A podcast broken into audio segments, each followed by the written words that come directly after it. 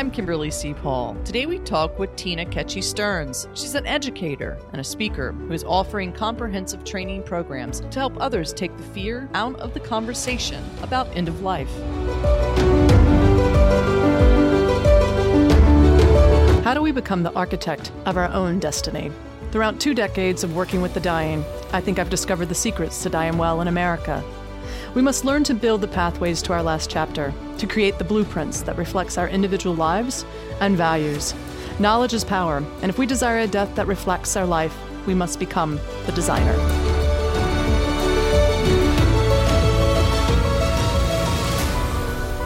I am so excited to be talking to you today. It's rare when I get to talk to somebody in my home state of North Carolina. You live in Winston-Salem, Greensboro area? I do. We've known each other for many years. We've worked in local state hospices. Um, so I just wanted to start off because I know this, but uh, my listeners don't.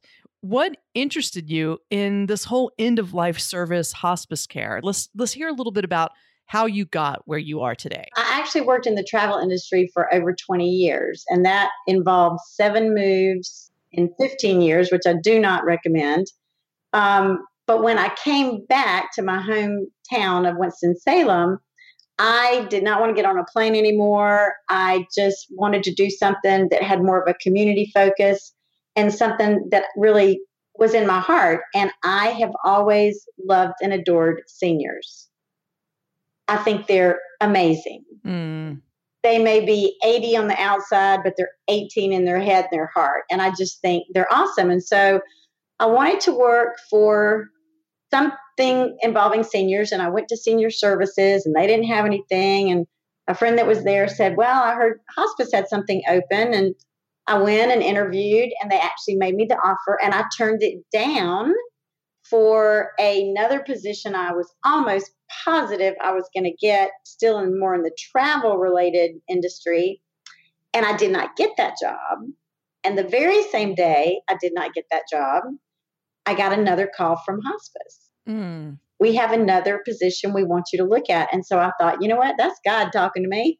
Oh, honey. yes, absolutely. So I've been there. I've worked with them for almost 13 years and loved every single second of it. So, how long were you with your local hospice organization? It was almost 13 years, about four months shy of 13 years. And what inspired you to leave and start something a little bit different, but the same? Yes, exactly. Kimberly, have you ever had an experience where you felt like God took your hands off the wheel and he put his hands on the wheel? You know, I have to say yes. Something larger than me, God, yeah, something along those eh, perfect storm would I never thought I would leave hospice. And something happened that just called me in a different direction. So, absolutely. You couldn't have said it better. It was the kind of situation where I thought, surely I'm going to be here forever and ever. That was my feelings the whole time I was there. And then I did, I think you're going to speak to a little bit. I did a program last September, a telesummit involving 21 experts, 20 from the US, one was from Canada. And I thought, well, I'll have people register from the US and Canada. And I'll be darned if I didn't have people register from 25 countries. Wow.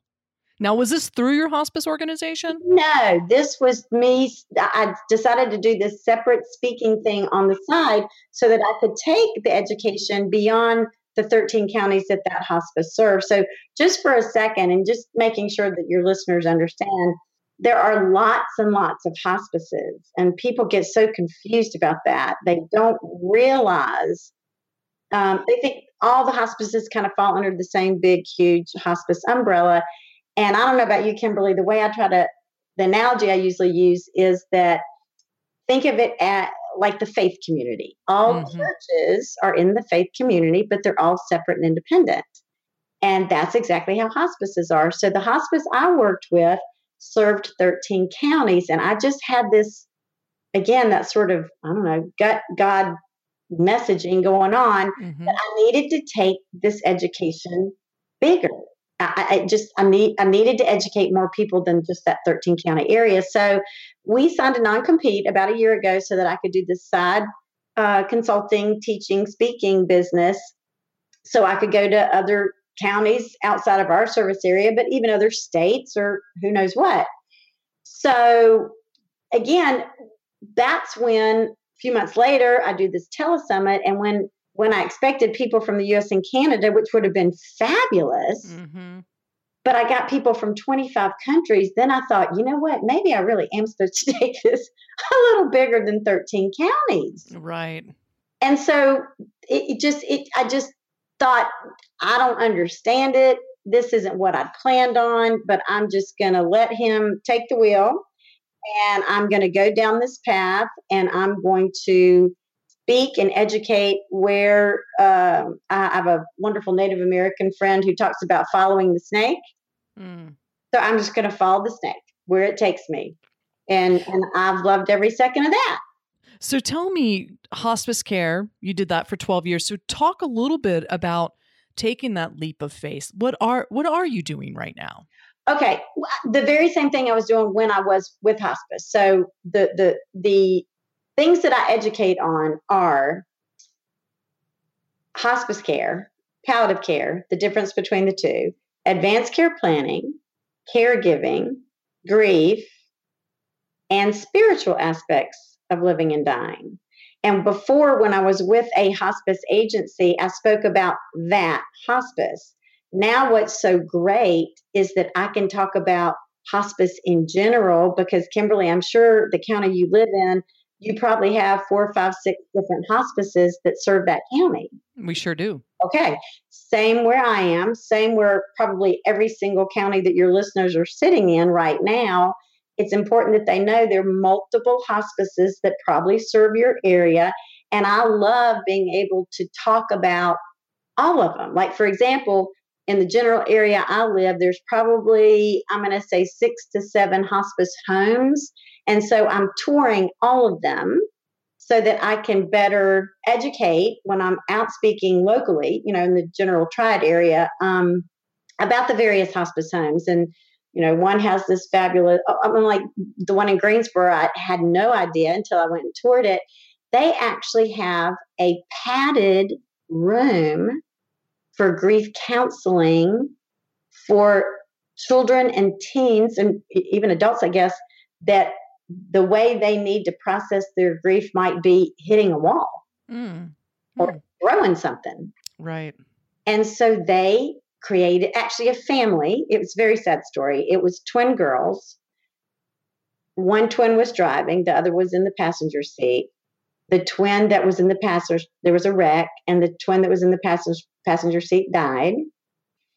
And um, the family of that those girls paid to have this padded room created because the twin that was left behind that was the means by which she needed to get out some of her grief oh, wow. was she wanted to hit something wow i know you know this is i was just talking earlier today with a grief counselor therapist uh, you, you just there's no wrong way to grieve. It's about leaning into it um, and learning to live um, with it.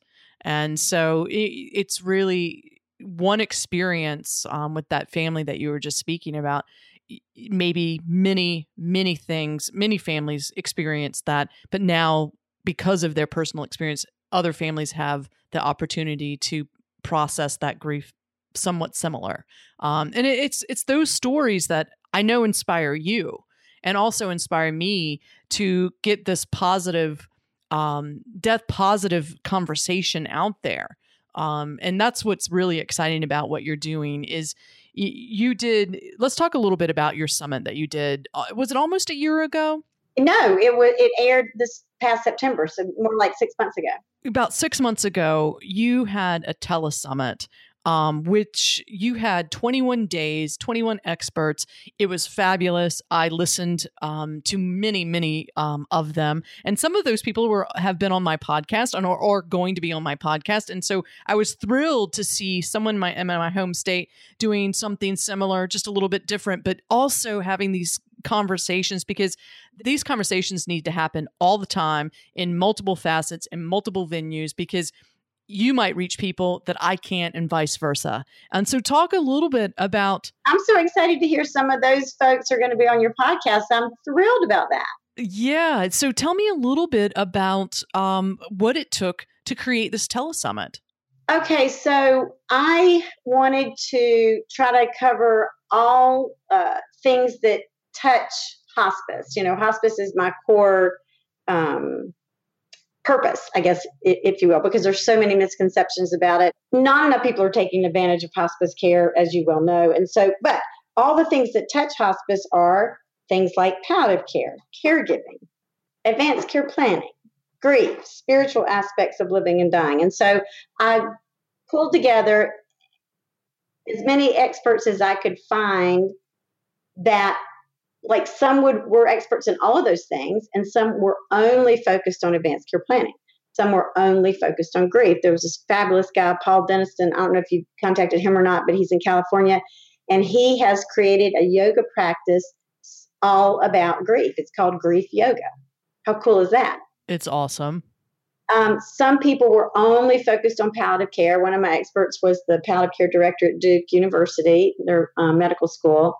So I, like you said, it was 21 days. One interview was aired every day for 21 days. And after it was over, one of the things that, other than 25 countries participating, which blew me away, the thing that I was really surprised about is I did a survey when it was over to the participants asking, what did you learn more what did you enjoy learning the most about what do you want to learn even more about what topics do you really want to hear even more about and the top three were hospice care hmm. there's so many misconceptions about it misunderstandings about it advanced care planning and the third one was spiritual aspects of living and dying hmm. and i think one reason was the experts i had on that telesummit included again, that um, Native American woman that I spoke about. And so, living and dying aspects related to the Native American tradition. I had a couple of uh, shamanic healers on.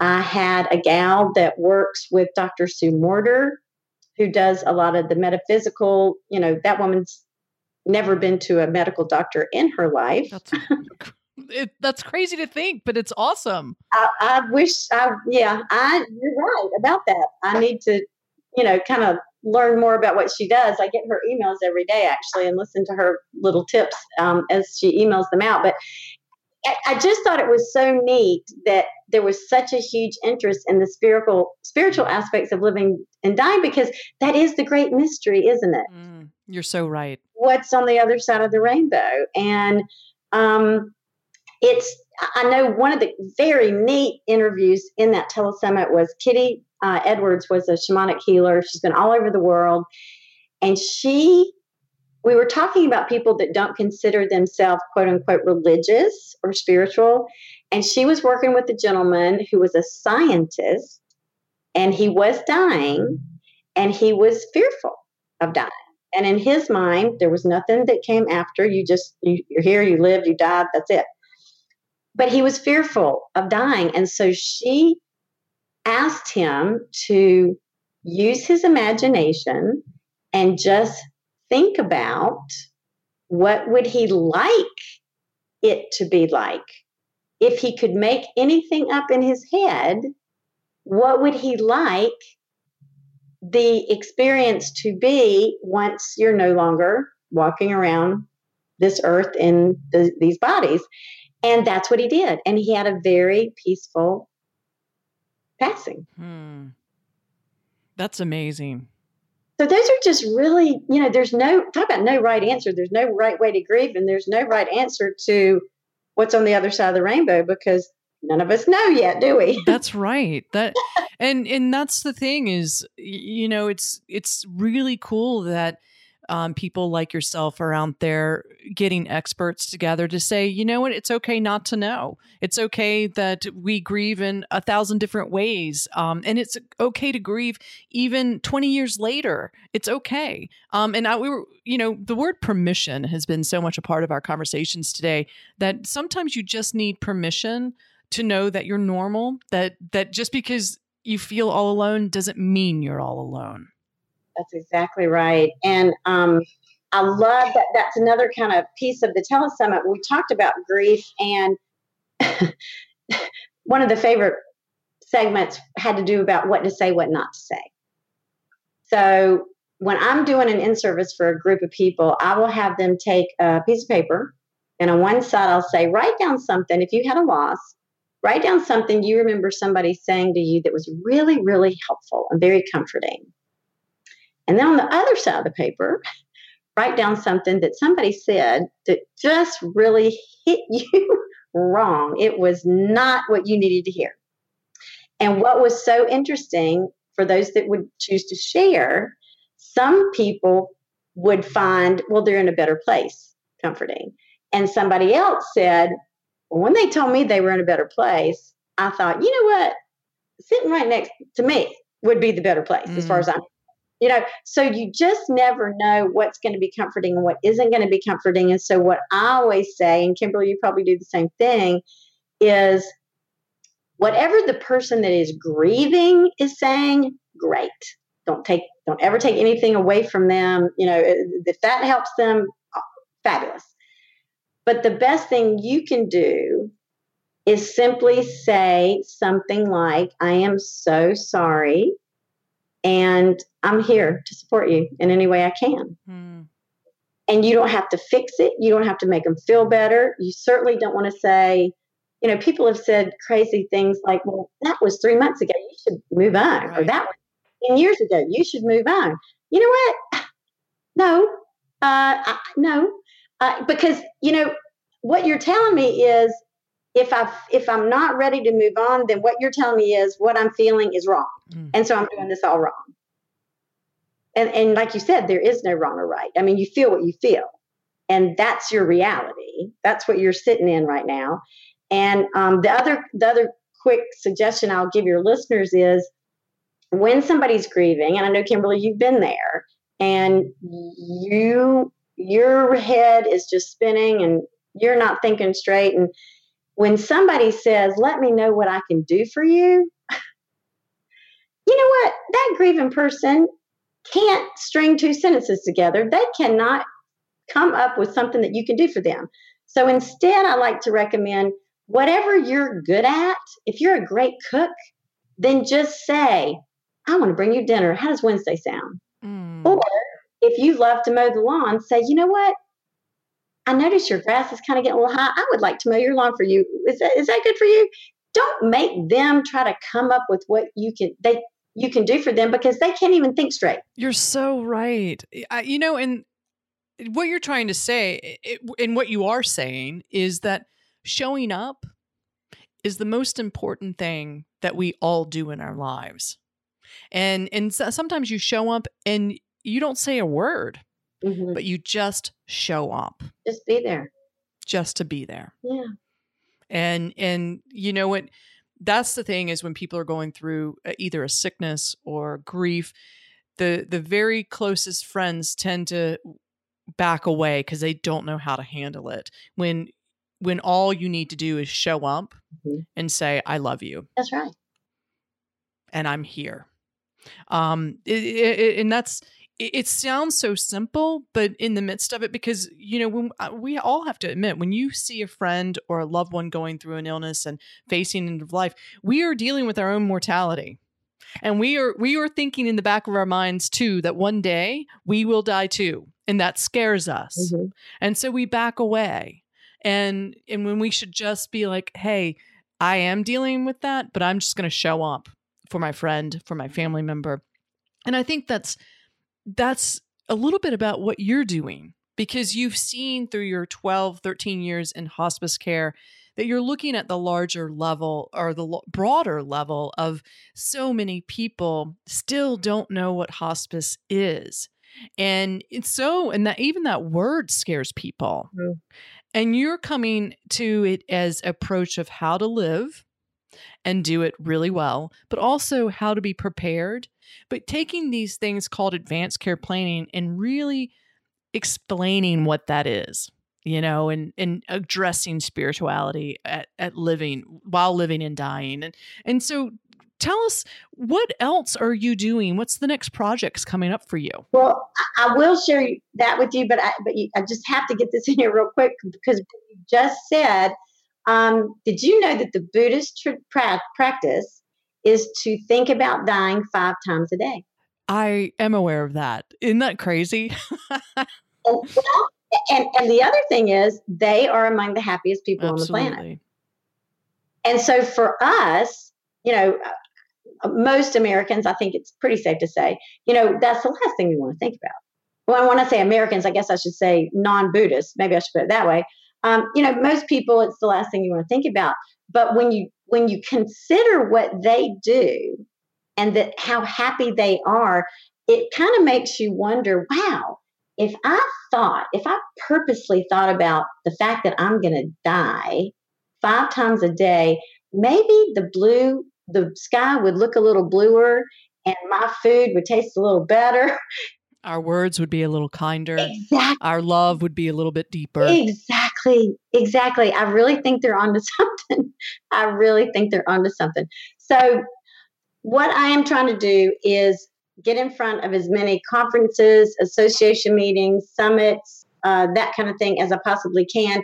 And I will speak to any group, but who I'm really trying to focus on are the medical professionals. And the reason for that is in the 13 years that I worked for that one hospice agency, the first eight years I educated non medical groups, so businesses, churches, civic groups, that type thing. The last five years, I educated medical professionals. So I had the two large hospitals in this area as well as 70 physician practices. And I want you to know that it blew me away that the medical professionals typically did not know any more than the average Joe walking around the street. Wow. I know it. And you know what? It's kind of not their fault because they go to med school to learn how to cure the illness. They don't spend a whole lot of time on having these conversations. But what is so worrisome about that is I'm not sure if your listeners have heard the term silver tsunami. That's a good word. Those are the baby boomers, of which I am one. And 10,000 of us turn 65 every single day. It is so crucially important that these medical providers get comfortable and confident on how to have these conversations because they're going to be doing a lot of that in the coming 20 some years. For example, there's one oncologist in my area who says it makes him absolutely crazy when a doctor says there's nothing more we can do. What he would like them to say is something like, I'd like to introduce an additional plan of care to help with this transition. You know, isn't it all about language? Mm-hmm. And that's the thing is, it, I, I think it takes people like yourself who knows the med speak and knows the clinical aspects of what the doctor is trying to say and to reteach them of hey here's some just everyday language that might make a bigger impact and it's kind of a three part process um, when you're asking me about the projects that i'm working on so this three part process is pretty much number one these providers are very smart people obviously and they know intellectually that everybody's going to die they feel like they failed if they can't cure the illness. And so the very first step is for them to not only intellectually, but emotionally, in their heart and soul and bones, be okay with the fact that one day I'm not going to be able to cure this illness. And that doesn't mean I failed. And the second step is to learn how to have the conversation so the patient and family do not feel like you gave up on them. So every good plan A has a plan B. So if plan A is the curative path, okay, great. That's going to be our plan. But if things don't go the way we hope, it's important that we talk about plan B and how you would like that to look.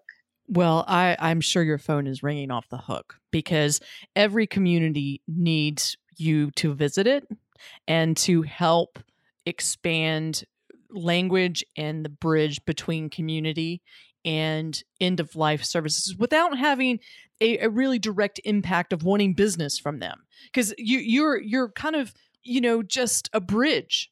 I'm just trying to get their head right and, and i'll just say the third part is educating them on the basics of what hospice is.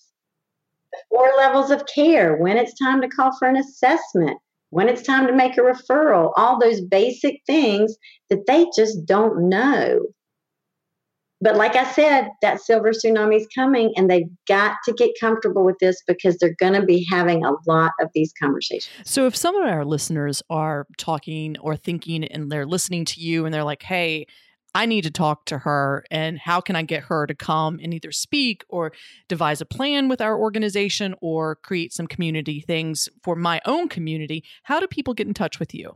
I am so glad you asked me that question because this is a pretty cool story the National Hospice Ribbon. You know, there's lots of ribbons, support your troops and breast. Sure. All right, the National Hospice Ribbon has a tagline on it, and it says, It's about how you live. And I've always been in love with that tagline because it's kind of a head scratcher. People are like, What? Hospice is death and dying. What are you talking about? And um, every hospice provider will tell you we are not helping people die. We are helping people live until they die. So I am thrilled to tell you that the URL, it's about how you live.com, is my website. Oh, cool. Yes. And the National Hospice Organization in DC gave me permission to put their national ribbon on my website. That's amazing.